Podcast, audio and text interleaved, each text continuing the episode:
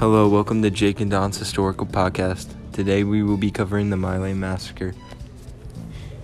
The My Lai Massacre was one of the darkest events during the Vietnam War. Over 500 people were slaughtered that fateful day.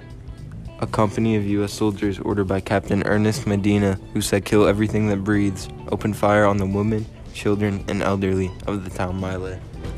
The commanders of Charlie Company told the troops that all who resided in the town could be Viet Cong soldiers or Viet Cong sympathizers and ordered them to destroy the village.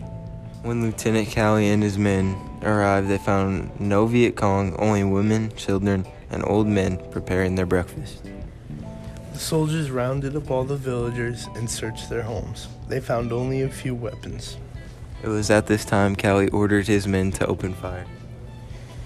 Among the victims were 182 women, 17 of them pregnant, and 173 children.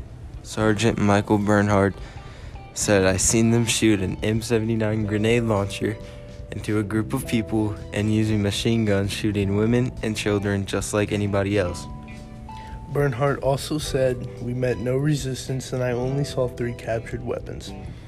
We had no casualties. It was just like any other Vietnam village old men, women, and children.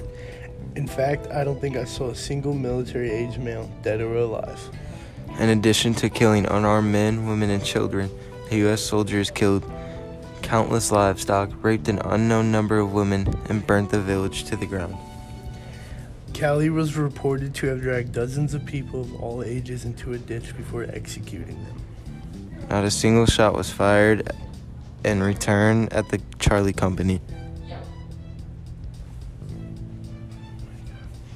The massacre was only ended after Hugh Thompson, a pilot, intervened. Thompson landed the helicopter between the troops and the retreating villagers.